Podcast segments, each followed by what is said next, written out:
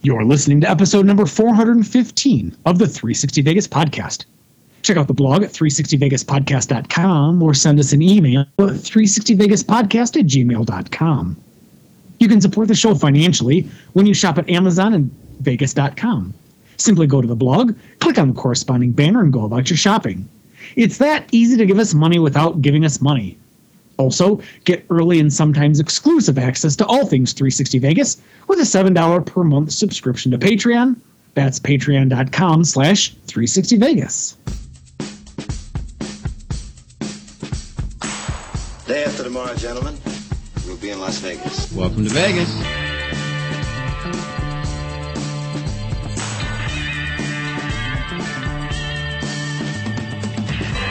Las Vegas functions on a 24-hour-a-day schedule. The pools, the casino. Big volcano out in front. That's the Eiffel Tower. Bellagio. Riviera. The Mirage. Flamingo. Sahara. The MGM Grand. This isn't the real Caesar's Palace, is it? I want to gamble. They always put the machines that pay off the most right in the front. Good luck. The Strip is just the most amazing stretch of road, I think, probably anywhere in the world. Kicking ass in Vegas. Vegas, baby. Vegas, baby. Welcome to Las Vegas. So I wake up for some unknown reason at like 1:30 this morning, and I had a feeling I haven't had in years, which is just this overwhelming drive to, it's like, go right. Fucking right about, you know, the vintage stuff you want to do. And within one night, I got three fucking vintage done. You mean one morning? Yeah, one morning. I finished three vintage Vegas scripts and then decided to completely eliminate one because the entire thing that I was working on was this concept of Lost Vegas, L-O-S-T Vegas. And I felt like I was really just trying to shoehorn in one story to another and make some kind of a connection that wasn't necessarily there. And I'm like, they already have a connection. They're vintage. Just they're vintage. You wrote a vintage. Right. So now the only thing I got to do now is write the new intro for it, the new monologue. But and those will see the light of day in the next 3 years? But it felt like 2 years. Yeah. But it felt amazing. It's been so long since I might just be one of those weird people that have to live those kind of hours. Yeah, you might be. Yeah, you are. Well, it's fantastic. Super productive that early in the freaking morning. Yeah, it's crazy. I don't know. There is something like to be said about. Go ahead. I was just gonna say there's something to be said about being productive in those early morning hours. I am not a big believer in it. Trust me, I've tried to be, but there's a philosophy of people out there who call themselves like the 6 a.m. club, and they'll get up at 6 o'clock in the morning and they'll get their workout in. They'll meditate. They'll do some reading or writing or something of that sort. And they say those are their best hours because that is when they are the sharpest and the most productive. Yeah. On the other hand, happen to be more along the lines of like the 10 p.m. club, where I find I'm more productive on the back end of the day. But good for you, Mark. No, that's funny. Do you chalk this up at all to just feeling better?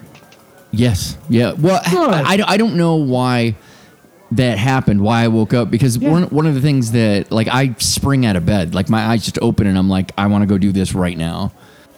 I will say this, Tony.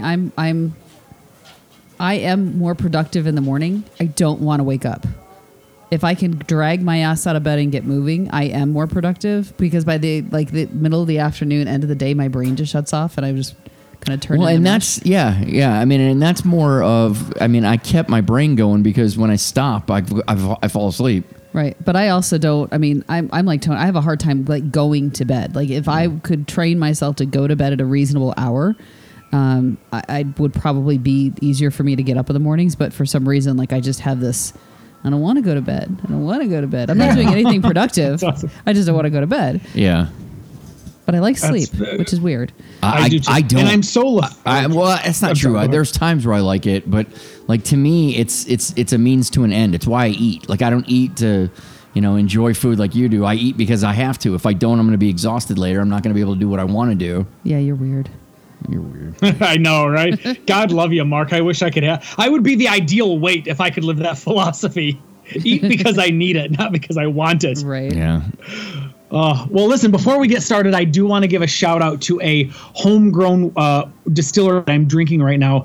Tonight I am drinking something called Journeyman Distillery, and it is a distillery that is probably at most 20 minutes from my home, my hometown, I should say, my hometown where I grew up. I grew up in Niles, which if anybody wants to break out a map of Michigan, they're going to see I sit right on the border of South Bend, Indiana, to put it in perspective. Yes, because people other than you actually have paper maps still. Oh, ouch, touche. I like my Rand McNally. What can I say? If that town ain't stuck in like the crease of the map, I won't know what to do. Well, but, and because this is just an audio podcast and not a vlog, you can't do the typical Michigan thing if people ask where you're from and you hold up your hand and point to wherever. Right. Yes. So that's right. So anyway, I'm enjoying some Journeyman Distillery, and if you are in the Midwest, I would highly encourage you to pick up anything that Journeyman sells. I think they have amazing stuff, and I am obviously not getting paid for that endorsement. That is just I really dig their stuff, and it doesn't hurt that they're a stone's throw from my hometown. So that being said, I think we should start the show. He's Mark, she's Karen, I'm Tony. And as always, we start with Random Vegas. A running gag on the 70s TV series Vegas was paging Mr. Cohen, Mr. Burt Cohen. It's heard over the Desert Inn intercom constantly throughout the series. Cohen ran the Desert Inn. The man himself finally shows up at the end of season 2 in Siege of the Desert Inn. We got that from @_GrandpaD. I'm not familiar with this series. Oh, it's old. It's got some great eye candy in it, though, for Vegas. There's one episode in season 2 where, actually, I might be thinking of something else, where they fight on the Mint. They're literally on the Mint sign, and they're fighting on it. Okay. Yeah, I was just like, I'm with you. It's like, I'm not going to dig into this. I just think it's cool. Wait a minute, how'd they get up? Don't do it. Don't pull threads on this. Next up is the Twit Pick of the Week. It just screams Las Vegas, and in an error fondly recalled by many. It's actually the sign that unintentionally showcased the evolution from gangster city to corporate America. Here at @GrandpaD, nice work this week, shares the massive Stardust marquee with the original Electra Jag font. After Boyd came in and took over the place, they did what they do, tried to make the property more appealing to everybody, and that included changing the font to Helvetica, or something easily readable but lackluster in character. It's, every time you compare them is when you can really see it. It's easy to find them. Yeah, the difference in the fonts. Yeah. It's, I think it's vastly inferior to the Electra Jag. The current one, you mean? No. The original. Yeah, the original. Isn't this the original? Yes, that's the original. You don't like the original font? I do like the original font. What are you listening to? You. Who's on first? I'm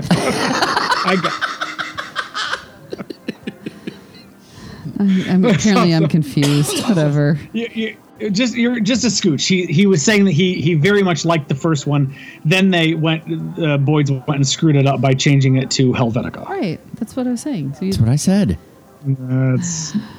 Listen, this is beautiful. This is beautiful. I've said it once. I'll say it 1,000 times. If ever there was anything that I kick myself for not appreciating back in 2006, it was how much Vegas will change. Yeah. Yep. And it was still around on my very first trip. It was not by my second, and that's bad on me. So. See, I try to, like, I'm trying to recategorize my feelings for the Mirage and understand that what I love about this city is its constant evolution. And, you know, we can continue to mourn properties like the Mirage when we lose them, or the Sands, or any of the number of older properties that used to be there. But I think I treat it like I treat bands that I like. I'm like, I'm happy.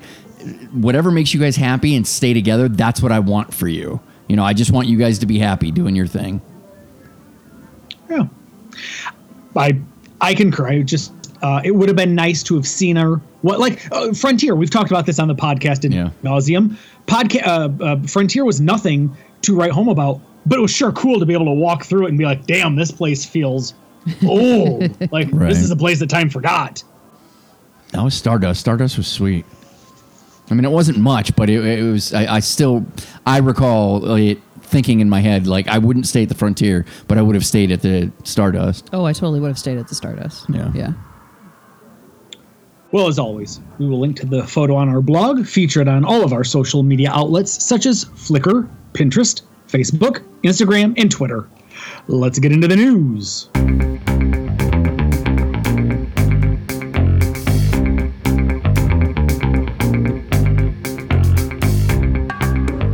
Well, doing God's work as they are known to do.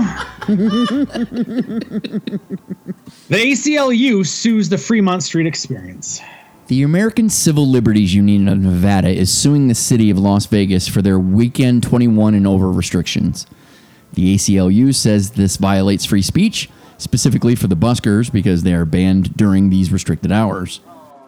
The Fremont Street Experience had to get a special permit to enforce such a rule. That permit is good until November 28th. This regulation was enacted back in July after an uptick in violent crimes. Police data confirms that violent crimes at the Fremont Street Experience were trending higher. In July alone, they had 45 aggravated assaults reported. In July of 2022, they had... No, I messed that up.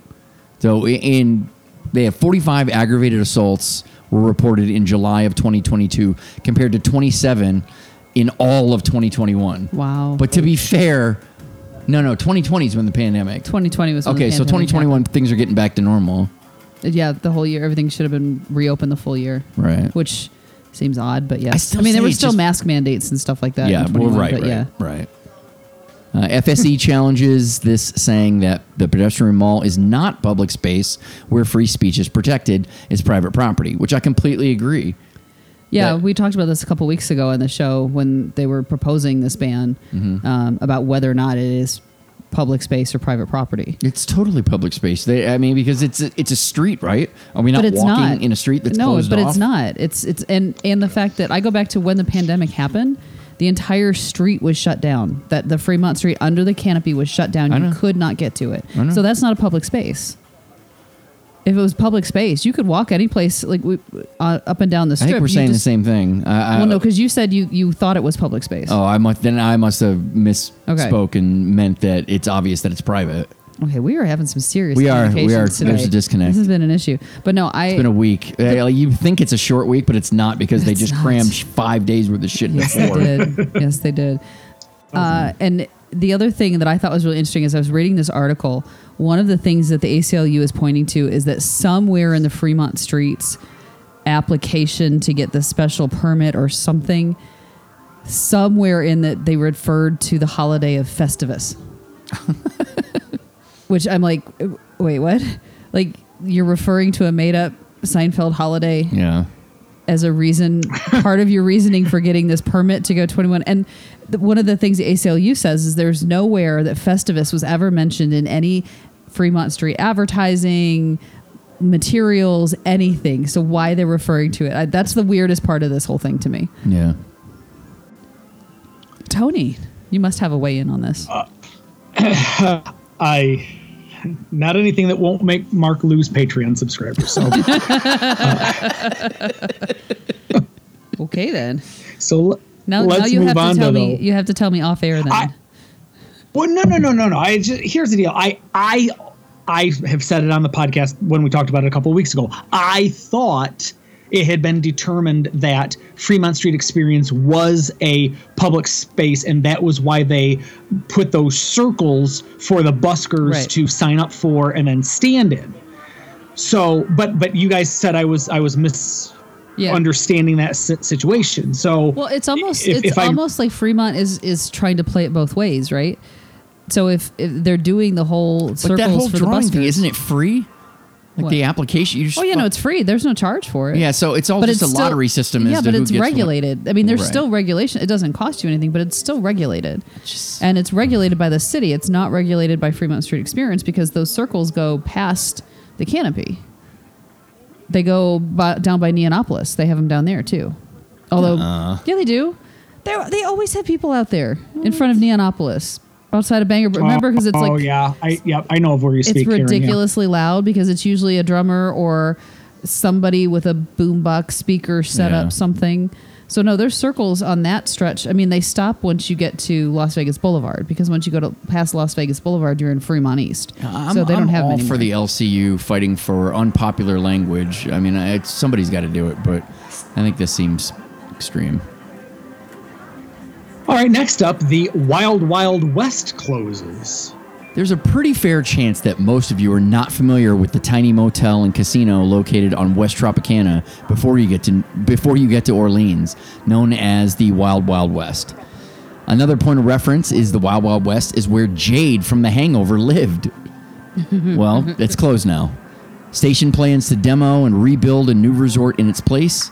Those that would have lost their jobs with the closing were offered other positions in the station casino's portfolio.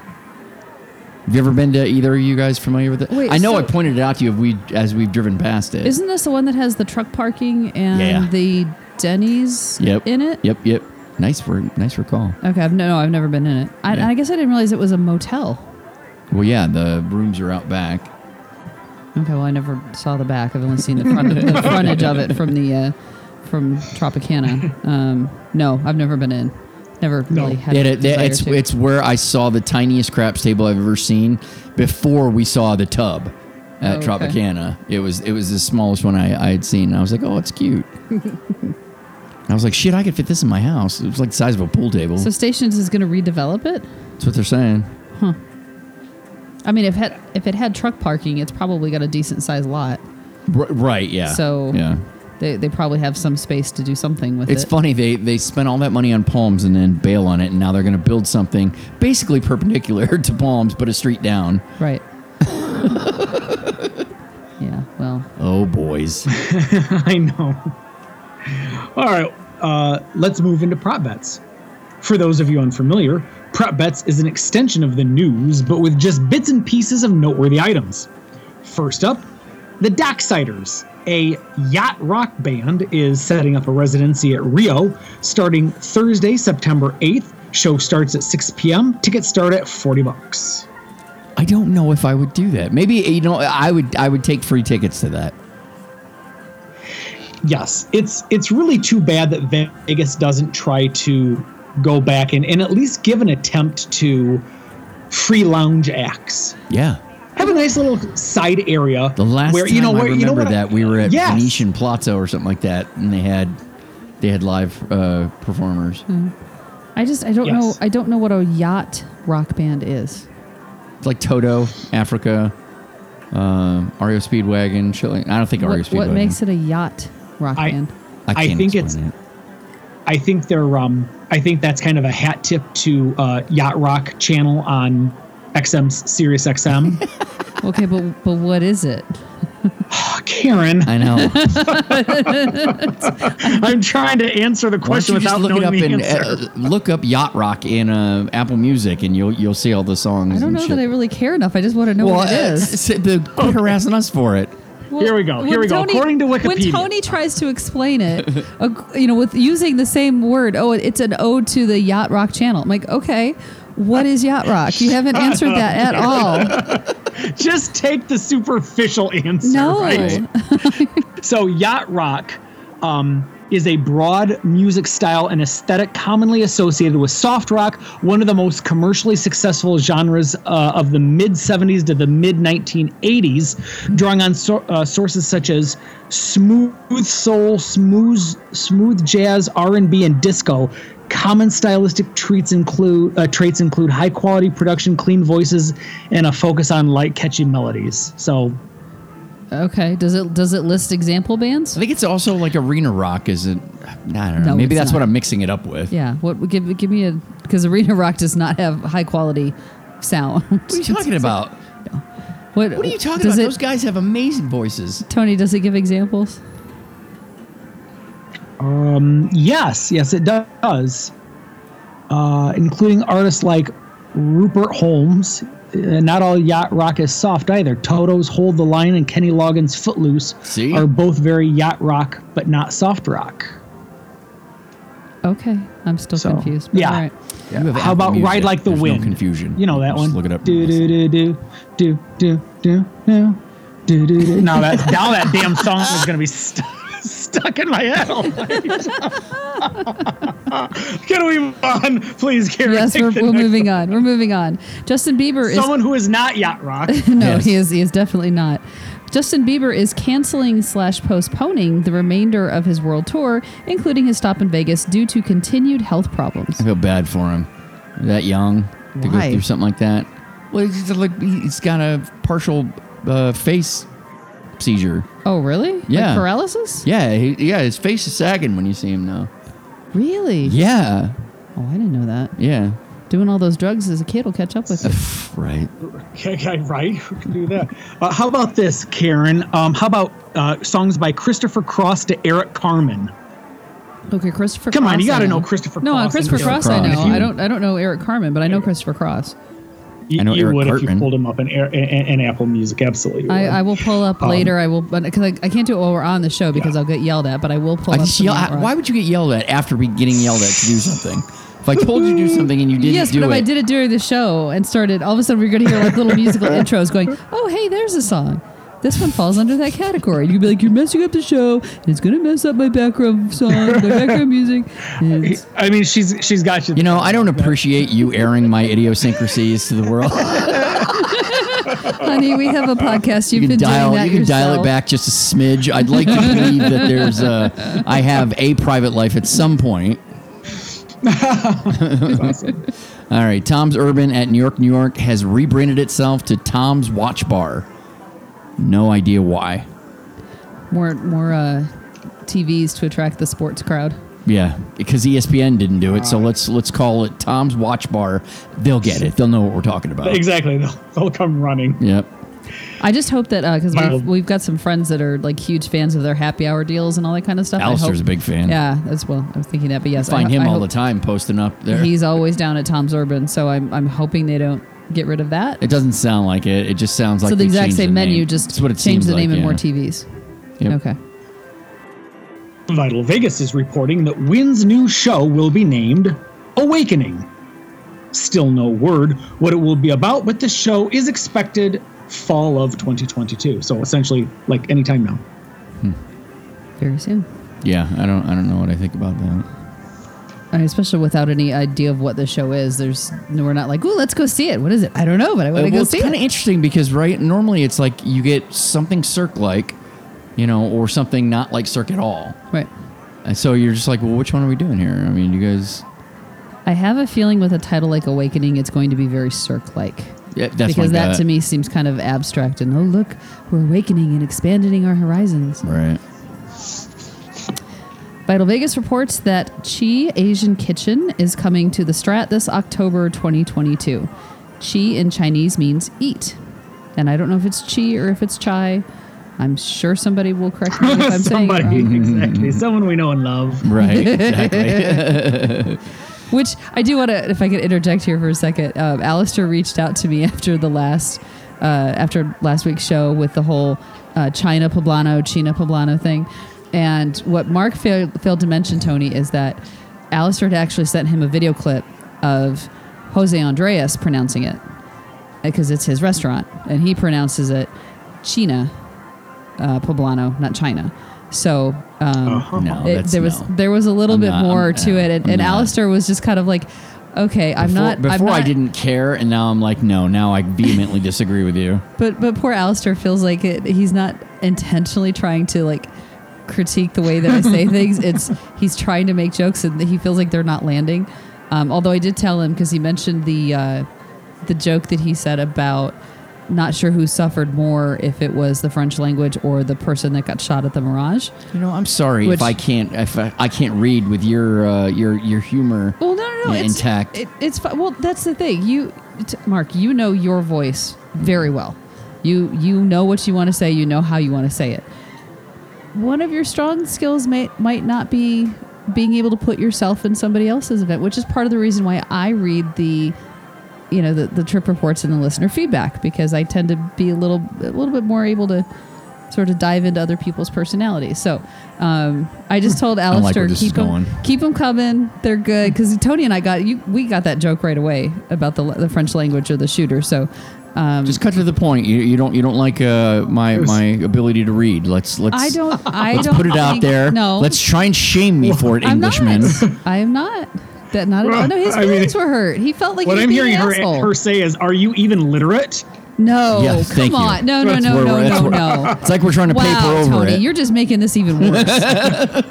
Sure am, because I live 1,200 miles away. God damn it, we gotta fix that. I get to that. Throw the grenade and then walk away. Imagine he just gets to sit what back and life would him. Be like if Tony, like not even like the ultimate dream of like in the neighborhood, like next door or something like that, in the fucking city, where it could be in 20 minutes, 25 minutes, we 20 minutes anywhere we'd be together. The problem with that is one of us would be Ubering someplace because we never seem to be able to stay sober when we're all together. Well, but then we all just Uber together. Right, but I mean it's no, it would be fantastic. Yeah, when it's a dream. It's a dream that I will continue to carry a torch. Right. Oh, I look forward to like board game night. Oh, that'd be amazing. I know, right? We should buy. What we should do is we should buy a duplex like on the Ropers, and then we'll be able to just walk right next door. That is a reference that, hand to God, I bet you. 80% of our audience will not even people our age will not get that reference. So the funny thing is I know the name the Ropers, but I think it's because wasn't Mr. Roper the landlord on Three's Company? Ooh. Yes. That's what we're talking about. Okay, no, but I didn't know he lived in a duplex. No, so they had a spinoff. That's what I thought. The show was so successful. So Three's Company was actually initially called Man of the House, and it was a British comedy that they brought over here to the U.S. and renamed it all the time. Three's Company. Over in England, because the show was so successful, they took the equivalent of Mr. and Mrs. Roper in the British show and spun it off into its own show program. Exactly. So they tried doing that as well here in America. It only lasted one season. It had Jeffrey Tambor in it as the next door neighbor. Oh, geez. Wow. Yeah. And so he was supposed to be the foil to Mr. Roper, but so they lived in a duplex in this spinoff show, and I just can see like us all living in this duplex together, where we just have like a community door where we just walk through each other's house. I still like I hate to say it. This is good. People are gonna think we're so weird, but staying in the suite. At Luxor with you and your wife was amazing. It was so much fun. Because we each had our own completely enclosed. Yeah, you could live your life without interacting with the other. You have to make the effort. Have the common living space where we kind of came out and sat down and watched TV and conversate. That was so much fun. I mean, that's what I guess it is kind of like a duplex, but the duplex doesn't have the common living spaces. Right. But I'm sure we could take that duplex and do a little, HGTV remodeling on it to knock down some walls and do some stuff like that. But yes. And lastly, at Wolverine Flyer is reporting that in lieu of Caesar's celebration dinner, Diamond and 7-Star members have the option to receive an Uber Eats gift card, $50 value for Diamond and $250 for 7 Stars. Isn't that half of the value of what you normally get? Don't you normally get $100 and $500? I don't know. You do, but I think the value here is if you can't get to a Caesars property, whether it be Vegas or otherwise, you could always at least use it without losing it, but you're only going to get half the value. But on the other hand, you can then use, at any place that Uber Eats will pick up and deliver to you. What's the point of having the Caesars at Diamond or 7 Stars? I don't know. It sounds like one of those things that somebody's like, oh yeah, we should do this. You're like, why? That sounds boring. I'm not interested in that at all. Well, no, but I mean, why do you work to attain that status if you can't once during a calendar year get to one of the properties to use your dining credit? Yeah, that's fair. I am hard pressed to believe that you couldn't find. I mean, I'll be the first to concede. Harrah's Joliet, I mean, you guys know as well as I do, Harrah's Joliet doesn't have anything that would really ring my bell for $100. I mean, you can eat at their steakhouse. It's a good steakhouse, all things considered, but it's not. I guess my point is I would save it for Vegas. And if you can't get out to Vegas, or if it's one, again, if you're going to use it or lose it, oh shit, I forgot I had never used my $100 credit. This is a way to do it. But if you live out in the sticks like I do, Uber Eats isn't going to do, you know, isn't going to mean a damn thing to me. Oh my God. That's a part of my life now that I can't imagine how things operated before it and how people don't live with it. Like, do you have any idea what this is like? Yeah, but the amount that we're spending on food now far outweighs anything we spent on groceries before. Yeah. Well, easily. Yeah. And frankly, I would be 800 pounds if I moved to Vegas, because every time Karen was like, I want to go eat here. Somebody's coming into town. We're going to eat here. I'm like, I'm on my way. And here's one more thing about why I think I would die of liver failure before the cholesterol would kill me. The ability to Uber from your home to the restaurant, get bombed out of your mind, and then Uber back home. That's awesome. Jesus, that's amazing. It is. There's something really calming about like when I know who I'm going to go hang out with, like I'm just going to Uber down there because there's no way I'm going to be sober. Right. Mm-hmm. Or even if you're out and you're having such a good time and you get way, you drive there, but you get way more intoxicated than you wanted to. It wouldn't be the first time we've left a car at a property and Ubered home. Yep. Absolutely. All right. Well, listen, that's going to do it for news and prop bets. Let's move on to coming attractions.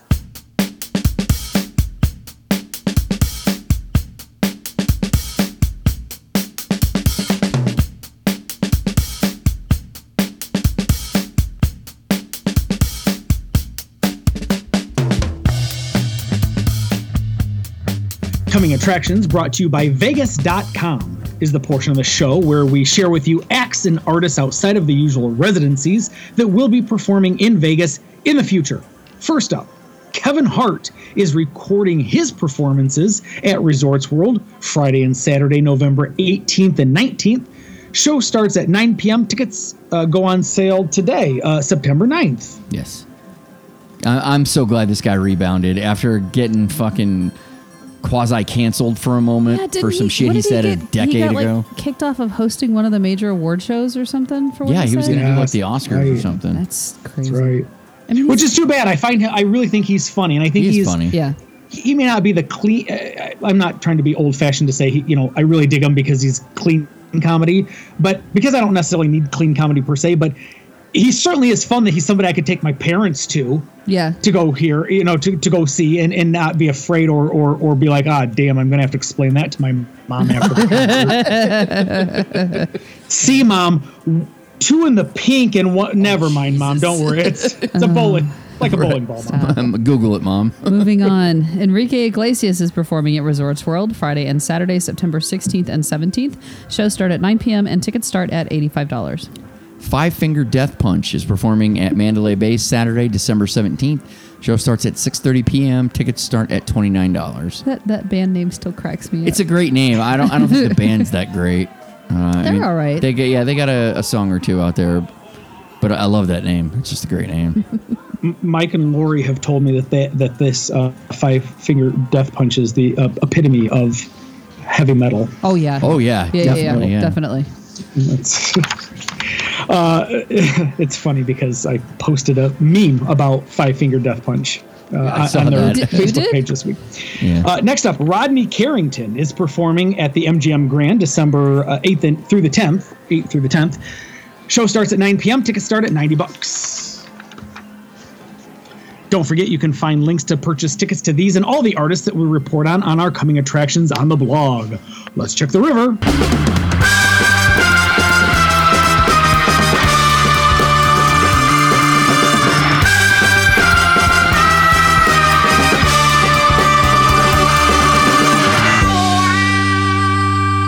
Like the five communal cards you get in a game of Texas Hold'em, the river can have anything turn up.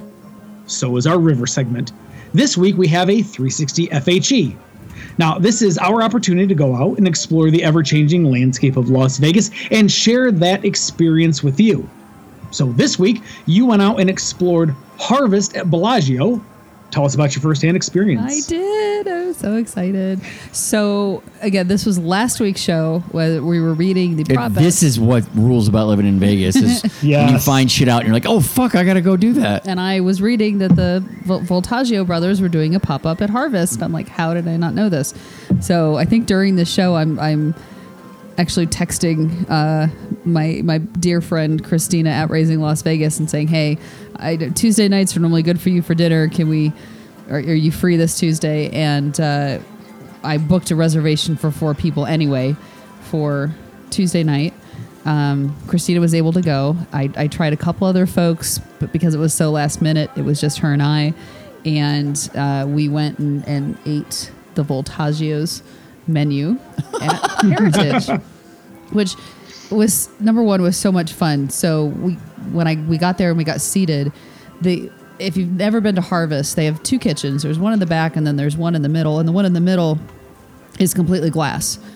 So you can see it. You can see in. You can watch the chefs. You can do whatever. So they sat us down, and all of a sudden, this is me turning into a chef fangirl. I was like, holy crap, that's Brian. And then I'm like, holy crap, that's Michael. They're actually here. They're actually cooking. Oh, which wow. I didn't know if for sure if they would be. I was kind of thinking if they're doing like a 10-day pop-up, they would be. But yeah, so Brian was cooking in the middle kitchen. It makes me wonder if they're not going to get a restaurant because a lot of times they do shit like this. So apparently they've done a couple of pop-ups at Harvest. Yeah. And so I'm really hoping that, yes, this is them kind of exploring and figuring out, and whether they apparently really like the kitchens in Harvest. So I don't know if they're going to take it over and make it their own thing completely, or, you know, we'll figure out another restaurant space or something. But I am very hopeful about that because the food that I had was amazing. So, you know, they sat us down and I'm fangirling out. And you know, I gave Christina a crap a couple weeks ago because we went to the Bedford, which, you know, she is a gigantic Martha Stewart fan. And, you know, she was kind of geeking out and fangirling over that. And I was like, I'm sorry, I'm turning into, you know, such a geek. And she's like, look, they're actually here. She's like, we went to Martha's and I was just geeking out over her pottery and, you know, her cooking utensils and stuff. Like, this is, you know, the guys are actually here. So to try to settle my nerves a little bit, I asked the waiter, I said, okay, you could dash my hopes and dreams right now, but is there any chance that the brothers would come out, you know, to do a meet and greet or say hi or do a quick picture or something? And he said, yeah, I'm sure they would. Michael more likely would. So once you're done, you know, I'll take you back and we'll meet him. And I'm like, okay. So then I could settle down and eat the meal. And it was, you know, it was fantastic. Everything. There was one dish that we had that I would probably not eat and order again, which was the rigatoni. Because literally the rigatoni to me tasted like it was in like the best tomato soup you've ever had. So it wasn't like it was a tomato sauce. It literally reminded me of tomato soup that was just coating the pasta, which to me was a little off. But everything that they did was like super creative and a little different. So it was, you know, it was Italian. But like, for example, one of the appetizers we got was a macaroni salad. So it was these little shell-shaped pastas with 2 huge slabs of octopus on top. And the pasta sauce, like the sauce that was on the macaroni salad, was made from uni. So it wasn't like any pasta salad I'd ever had, but it was absolutely fantastic. It was so good. And then one of the other dishes that I got, and I know Mark is already checking out because he's just Tony checks out for fucking sports ball. I know, but I can see your expression of boredom. I can't see Tony. Now I'm monitoring the levels real good. But one of the other dishes we got was the there were 2 other ones that were very unique and really good. So we got the ossobuco, which was not actually... So ossobuco is a braised pork shank, right? So it just sort of melts off the bone, and part of what makes it so rich is the fact that there's bone marrow inside that kind of cooks into everything and just adds to the flavor. This was actually like a short rib on a seed risotto. So instead of it being rice, it was seeds that had been cooked down to this wonderful, beautiful texture. That, number one, was unusual, but then it was served with a whole, you know, leg bone with bone marrow and diced mushrooms on top. So it had all the flavors of ossobuco, but it wasn't your traditional ossobuco, and it was absolutely fantastic. The other thing that was really unique was Christina got the bronzino, which was fabulous, beautiful, crispy skin, deliciously seasoned. But it was served with a banana polenta. So the polenta had little chunks of banana in it, which when you just ate that by itself was a very...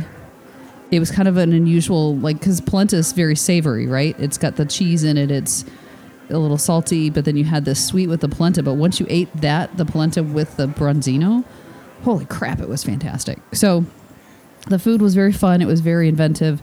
I'm so glad I had a chance to go. And to kind of wrap up the story, because I know Mark's ready to go on, I did not get a chance to meet the brothers. Oh, that's what I was waiting for. Way to like... So everybody that's listening to this podcast right now is listening through this damned review of the food, being like, I don't care. Did you meet them? Did you meet them? No. Oh. So we got done and we're ready. You know, we're checked out. And so we asked our waiter, I'm like, so can you check and see if the brothers would, you know, step out for a minute? And I didn't... Like, they're working, right? You can see them cooking. Yeah, they're not just standing around doing it. And I don't want to bother them when they're in the middle of this. Sure, so our waiter goes, and he's looking around, and he's like, well, hold on, I don't see him. And he goes to check with the head waiter, and the head waiter's looking around, and they apparently disappeared. They went on a break or something. They weren't in the restaurant. They couldn't find them. So I was like, out damn it. Heroin. No. Damn, well, maybe the one. I mean, the other one isn't, but... Don't judge people by their tattoos. No. Apparently, that's quite the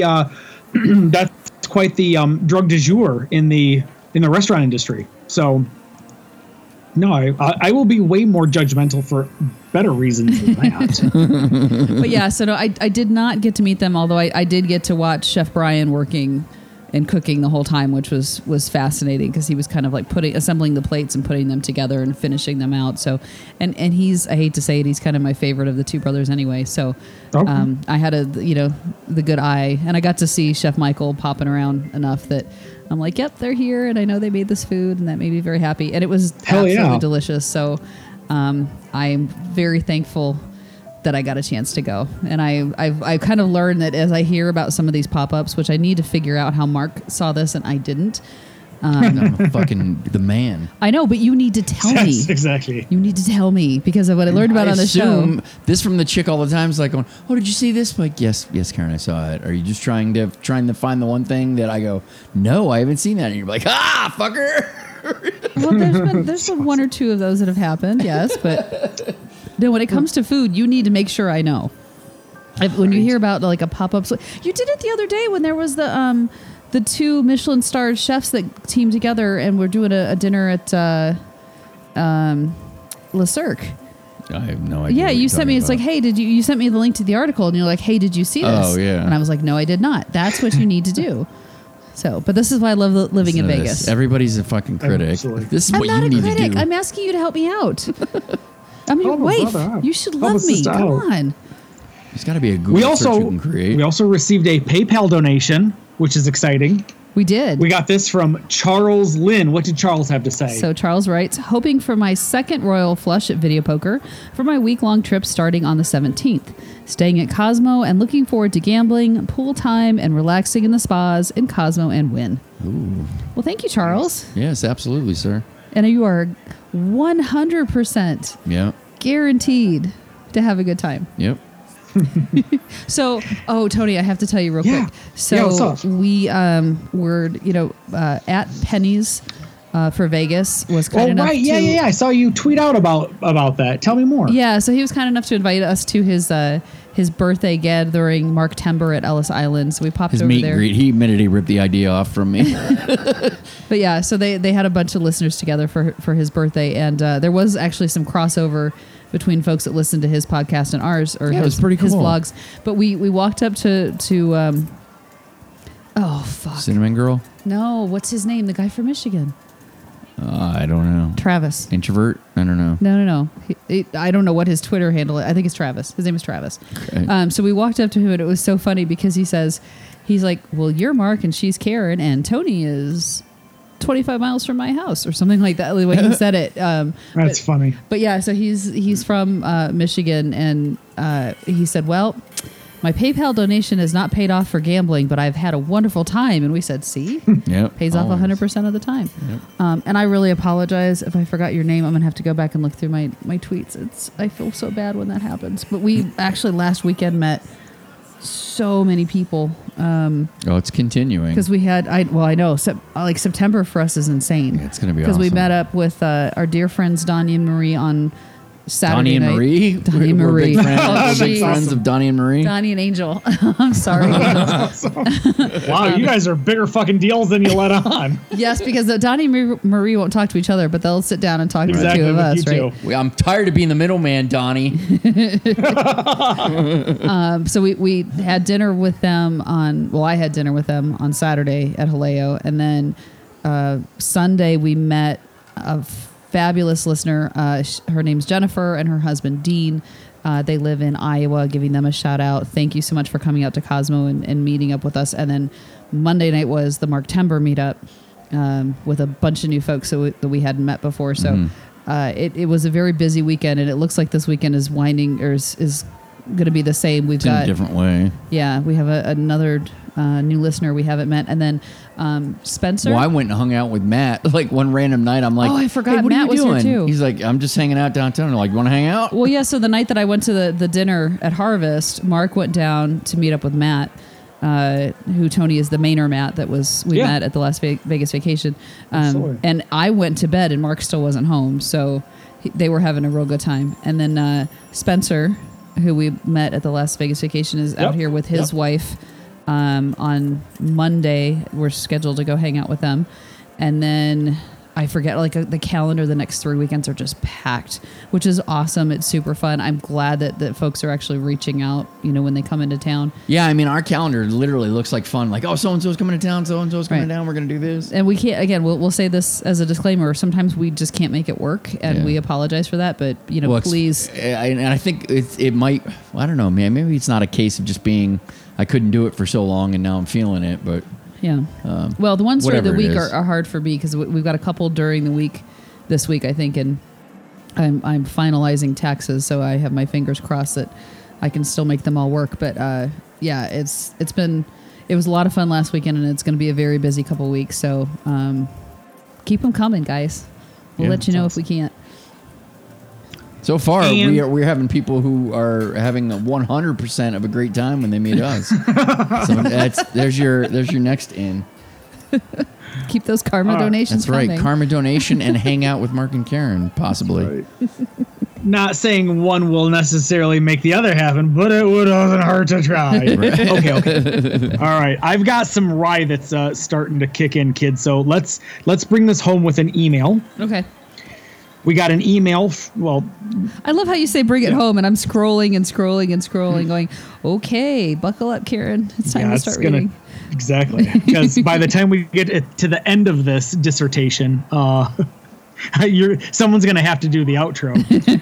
No, we'll let you do it. That makes it more fun. Exactly. That's what we're going for. Email. Slow it down, Karen. I can't. I would love the idea of him to get quiet until it's the end, and then he's just damn train annihilated. This is good for episode 4. Right. It's been a while. Since I've been since you've been that messy, that sloppy.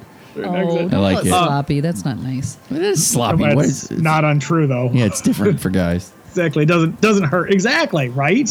Sloppy means something. Never mind. Let's move along. Email from Dr. Tony Frey, a.k.a. Hockey Stick 8 or Hockey Skate. That's it. Yep. Hockey Skate. Got it. HKEYSK8. All right. So Tony writes, this was our first trip to Vegas in 6 years. Plus, the last time we were there, due to a few issues, we hadn't seen some of the new things that were there on that trip. So we had a lot to try to take in and see in just 3.5 days. Obviously, we didn't get to everything we wanted to do. It was interesting to go in with some preconceived thoughts due to people's thoughts on social media. I'll add our thoughts on some of this as we go. We arrived in... I know, right? Like, what was your preconceived notion, Tony? I'm excited. He's going to get to that, Tony. It's a story. No, he said he'll add his thoughts on some of them. I'm sure he'll do... I know, but I'm guessing. I haven't read through this. I'm guessing he'll going to be, well, we heard this, but here's what we thought. That's my guess. Okay. We'll see. I could be completely wrong. All right. We arrived in LAX on Thursday at 9:30 p.m. LAX, is that Vegas or is that... No, LAX is California, right? Right. Yeah. LAX is Las Vegas. Sorry, you should really know your own hometown. Shut up. That's McCarran. Not calling it... No, it's not. Not calling it the other one. No, it didn't. Exactly. Not calling it a Harry Reid. I never put that together. How wrong is that? How did I not? Okay, that was good.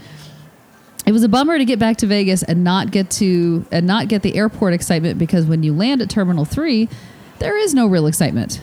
Side note, leading into this trip, I was going to take Uber as much as possible. I will elaborate on this as I go through the report. Okay, so our first night we stayed at Caesars. Uber was giving a price a little over $26, and the cab fare was only a few dollars more. The cab is faster and more convenient, so that's what we did. It turns out I compared this on every cab ride the entire trip, and only once was the Uber going to be $5 more. Even at that, to me, it was worth it just to hop in a cab instead of getting on the app and finding the pickup zone. Just wasn't worth it on any of the rides.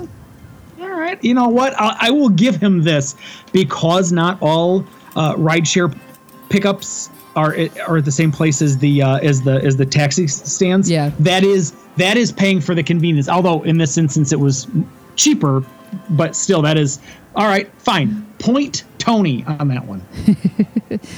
And I think it's important to note that I do feel like the cabs in Vegas have realized that the rideshare companies have had them beat. Mm-hmm. And so they're kind of figuring out, all right, if we need to keep this up, we've got to change our ways. And I do feel like they are driving to compete. Plus, with gas prices and everything else being what they are right now, it's probably not as profitable for people to be driving the rideshares. So I feel like they're getting a little bit harder to find or more expensive. So Tony continues, we decided to use online check-in for Caesars as we just wanted to get checked in since it was just one night. Shockingly, none of the kiosks to print our keys were working at Caesars. It's so fucking annoying. I love the technology, but make it fucking work. Yep. Tony continues, yes, I know you are shocked just hearing that. Luckily, it only took a few minutes in line, but that wasn't the point. The room was nice as always at Caesars. We had a comp night and wanted to use the pool the next morning before moving to Palazzo. So we dropped off our bags in the room and headed out for a few hours. Gambled some and then went over to In-N-Out across the street. Vegas is the only place we get that to eat, so we had to. I still don't get it, man. I've still never eaten there, so I don't. So you got to at least try it. I was just unimpressed with what it was. But the problem, there's one like literally right around the corner from our house. That's what I mean. Just try it. But the drive-through line is always wrapped around the fucking building. I'm not doing it. Same thing with Chick-fil-A. I'll never wait that long for fucking. It's the thing that drives me nuts about when we go to these fancy dinners. I'm like, just give me the fucking food. I know what I want. Just go get it. A sit-down fancy dinner is an experience. If I'm going to fast food, it needs to be fast, not sitting around. Okay. After that, we headed back to Caesars and called it a night. The next day, we were able to get 1 p.m. checkout due to diamond status from the founder's card. No high rollers here. Nothing too exciting. We hit the pool and then got ready to move to Palazzo. I did grab a hamburger from Bobby's Burger for lunch. Is that any good? I am pretty easy to please when it comes to food, and that big burger, and still that burger was not good at all. Really? Oh. Wow. And he doesn't elaborate. That would be the second burger place that is under Flay's name. Yep. Yeah. We headed to Palazzo. Cab to Uber price comparison ended up being within $2. This was our first time staying at Palazzo, and we really enjoyed it. Funny story with our rooms.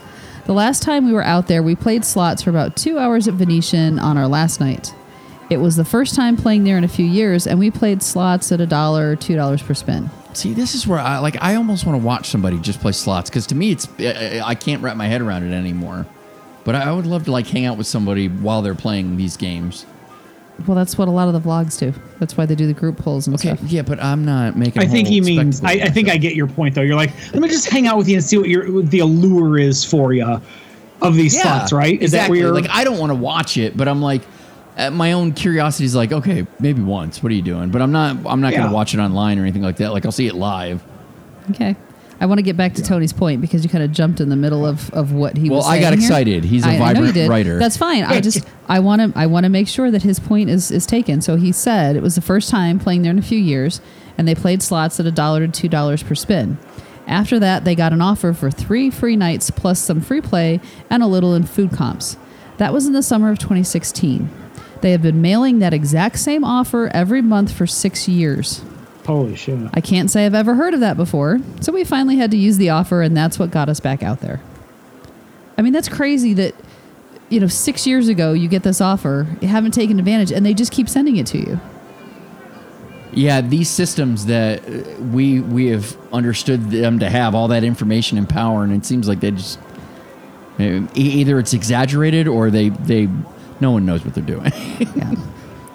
Friday night, we used our Diamond Dinner credit at Vanderpump Paris. I know some like them, some don't. But as far as the food goes, we really enjoyed it. We shared the mini beef Wellingtons, mac and cheese, and the potato bites. All were really good. We each got a drink. I had the... Oh, wow. How can I not say that? The Louvre at First Sight, which is a drink they bring in a smoke-filled pyramid-shaped container. Wow, I said that weird. Well, I was going to say, which one of us has been drinking whiskey all night? Right? Well, no, there's a bullet point in here that made me think that pyramid-shaped was the end, but no, you look at it in container, the next sentence keeps going. I blame whoever put the script together. Yes, because copy and paste a dick. I lost my... I got excited. I wanted to swear, but I got too excited about swearing, and I forgot what my point was. It looks something similar to the presentation of a smoked old-fashioned. It was very strong, but a good drink. My wife had the Please Her Caesar, which was also good. Like, I don't like the whole premise of what Vanderpump is. Mm-hmm. But I've heard really good things about, especially the food there, and I've heard the cocktails are good, so I would not be opposed to at least going to try that. I refuse to watch them on TV. I feel like we've given people like the Kardashians and I haven't given the Kardashians any attention. Just things that are like, they're attractive people, but really, I don't give a fuck what they have to say. Well, no, but so here's the weird thing about the Vanderpumps. It's not like... The Vanderpumps own the company that do these nightclubs. The show is about all these crazy people that work for them. I mean, the owners make an appearance, from what I understand, on a regular basis, but it's not... Yeah, I don't know. It's a different spin on it. But yes, they're at least they have a product, right? So if they're famous for owning these nightclubs and now this restaurant, let me go see if the restaurant's any good. If the restaurant's any good, then congratulations. But with the Kardashians, it's like you're famous for... Doing what? Being? Living? Existing? Yeah, I'm not supporting that. All right. Sorry. Tony, we got distracted. No. No, I meant the other Tony. She's talking to the other Tony. That's funny. Got it. We did some gambling and called it a night. The next day, we hit the pool before grabbing some lunch at Buddy V's at the Venetian Palazzo. Kristen? Palazzo. That's awesome. That sounds like a jazz thing there. What are you currently imbibing on, Karen? Dr. Pepper and water. Oh, my God. What the hell? It's been a really long week, as Mark alluded to early on. Kristen had the fettuccine, and I had the steak sandwich. Oh, I'm sorry. I know it's Kristen.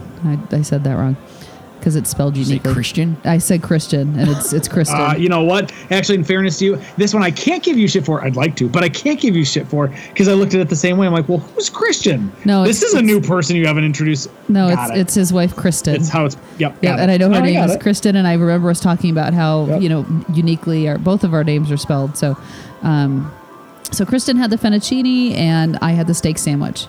Both were really good. After that, we headed down to Fremont to check out Cirque, and we're lucky to be able to meet Mark and Karen at Vegas Vicky's for a few drinks. Oh, shit. That's right. These are two great people, and we thoroughly enjoyed meeting them. We were there for 2 hours, and it didn't seem that long at all. We both hope to do that again sometime. Thank you so much for meeting up. No, thank you and your amazing missus for coming out and joining us. Fun. And I'm sure she was like most of the spouses are who don't listen to the podcast are like, wait, you want to go meet up with these people that you listen to? Yeah, that's been a common theme. But yes, we're nice people, so please do that.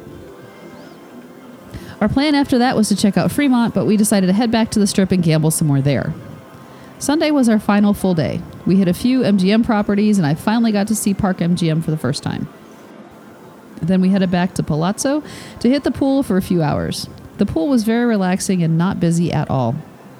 Funny story. There were two couples talking for quite a while. We'll be the judges of that.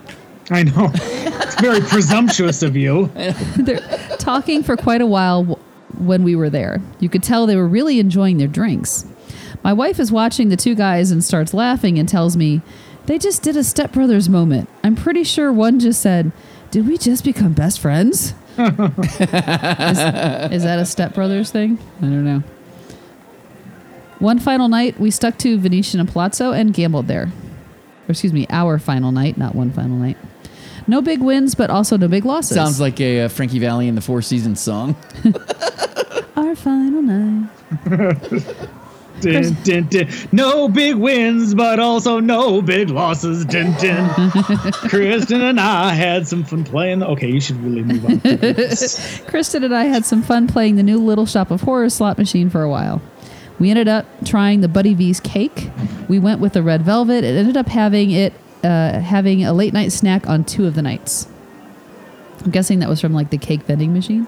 Yeah, I'm torn on that because I'm mildly curious, but at the same time, I'm like, I also don't like Buddy V. I don't like anybody. I don't know. Anybody that's famous on TV you don't like? No, if they do something that I don't care about, I just don't. It's almost like I'm... So you don't really care about expensively decorated cakes? Exactly. Yes. The baking aspect. My wife loves to cook, and she loves to watch cooking. I mean, yes, she's super jealous of Karen you getting to go eat at the Voltaggio brothers' place, right? I would have gone with her if she was out here. If she lived here. Right, you'd have walked across the duplex and been like, hey. Oh my God. Come on, girl. We're heading out. But baking, she gives literally zero shits about baking. And for her, it's because it's too technical, too specific. Right, it's like chemistry. And it is. Yeah, exactly. You can't fuck around. There's no creativity. Like, you have to follow the recipe. Otherwise, it's going to turn into a disaster. Exactly. Yep. Sounds like I would like baking. Exactly. It says a half a cup, Karen. Right. I put a half a cup in. And why didn't it work? The recipe said it was going to work. Why didn't it work, Mark? I don't know, Karen. I don't know, Mark. Oh, my God. I love you guys. I don't know that got coined with my wife and I in Memphis, but we're certainly taking credit for it, just so you know. Taking credit for what? The I don't know, Margot. I can get away with saying it again. That you can get away with saying. You just can't replace it with my name because that won't go over well. Overall, it was a really nice trip. Our only mistake was still trying to do too much for being there for 3 days. We really did enjoy looking at all the properties with the perspective of comparing them from our last time out there until now. A lot changes in 6 years. I will try to remember them and share a few points. First of all, El Dorado is really hurting their properties. Yes, they are. We used to love the Flamingo. It was old school Vegas, but it did have some great atmosphere. Not so much anymore. The slot layout is just really off, and the front of the casino is almost uninviting. The Cromwell is just boring without all the tables up front like they used to be. Oh, that's a good point. That's very true. Exactly. You should draw people in like those shows. Yep. When you walk right off the strip into a casino, you should feel the energy, and a bunch of people sitting at slots smacking buttons just doesn't do it. I know Bally's is making some changes, and I hope they make some good ones because it all just seemed low energy. The last thing about El Dorado properties we went to, which were Caesars, Harrah's, Paris Bally's, and Flamingos, is that they just don't have a good slot selection compared to other properties. Yeah, El Dorado's kind of fucking that all up. MGM in general, their properties seem to have more energy, better slot selection, and the staff definitely are friendlier and happier to be there. Park MGM was a pleasant surprise. I'm glad I didn't see it when it first opened. We really enjoyed it. I did not like Monte Carlo at all. Huh. It was almost a sterile feel, and I remember saying, this is literally a casino you could get depressed playing in.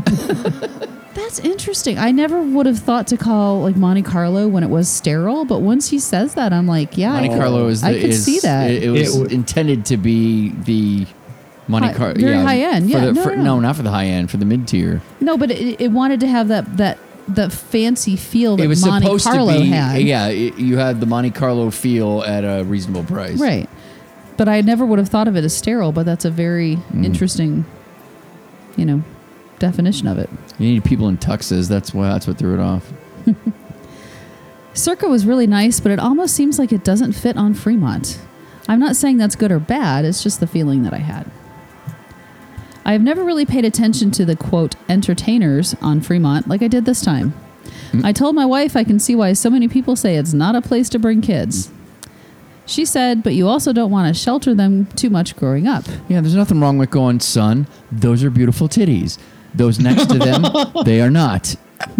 Or, yes, that guy is hiding all of his junk in a banana hammock. Yes, that's right. Yes, in a banana hammock. You were absolutely right, sir. I see both sides, but there were just things that may have been too much for kids.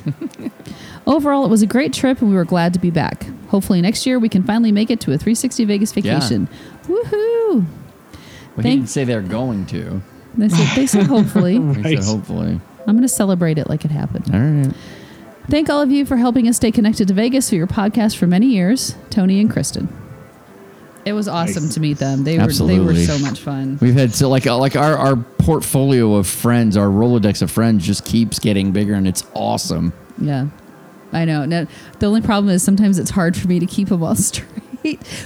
Once we have a chance to sit down and spend like a couple hours, like one-on-one, with a couple, like we did with Tony and Kristen, like there's no doubt in my mind.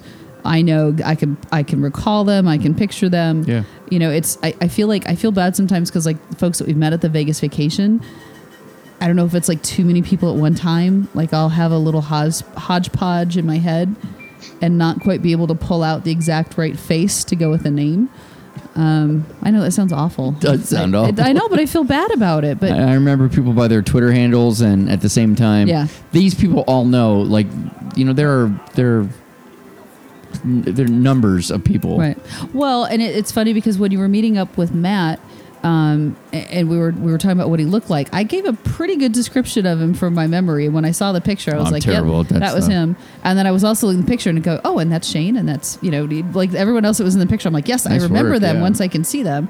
But yeah, sometimes it's just, unless you have a face. See, I'm curious if we did another pub crawl at a Vegas vacation, if it would be as well attended. Or if they didn't just attend because they wanted to make sure Tony lost the bet. I think everybody that attended had a great time. I think we should do it again. Because even Tony admitted it was a lot. Tony, you would go do it again, wouldn't you? You better say yes, motherfucker. Of course. All right. And I'd do it with a giant smile on my face. No, I kid. Yeah, it was a good time. It was fun. It was something different. And if you don't like beer, if you're not a big beer fan, which I'm not. Some of them had ciders and cocktails and all kinds of other stuff. Exactly. I drank a Betty White cocktail. It was the grossest thing ever.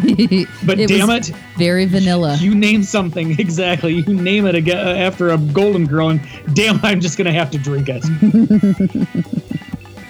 So. All right, listen, I think that should probably do it then for episode number 415. Thank you all for listening and downloading. We really do appreciate it.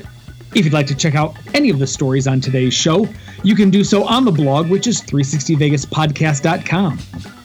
You can get premium and exclusive content when you subscribe to our show at patreon.com/360vegas and get 360 Vegas shirts, mugs, and anything else that we can slap a logo on at zazzle.com/360vegas. If you'd like to send some feedback, written or audio, you can do so at 360vegaspodcast@gmail.com. Tony, where can folks find you? I'm at 360 Vegas Tony. Karen. I'm at 360 Vegas Karen. He just told you where you can find me, so until next time.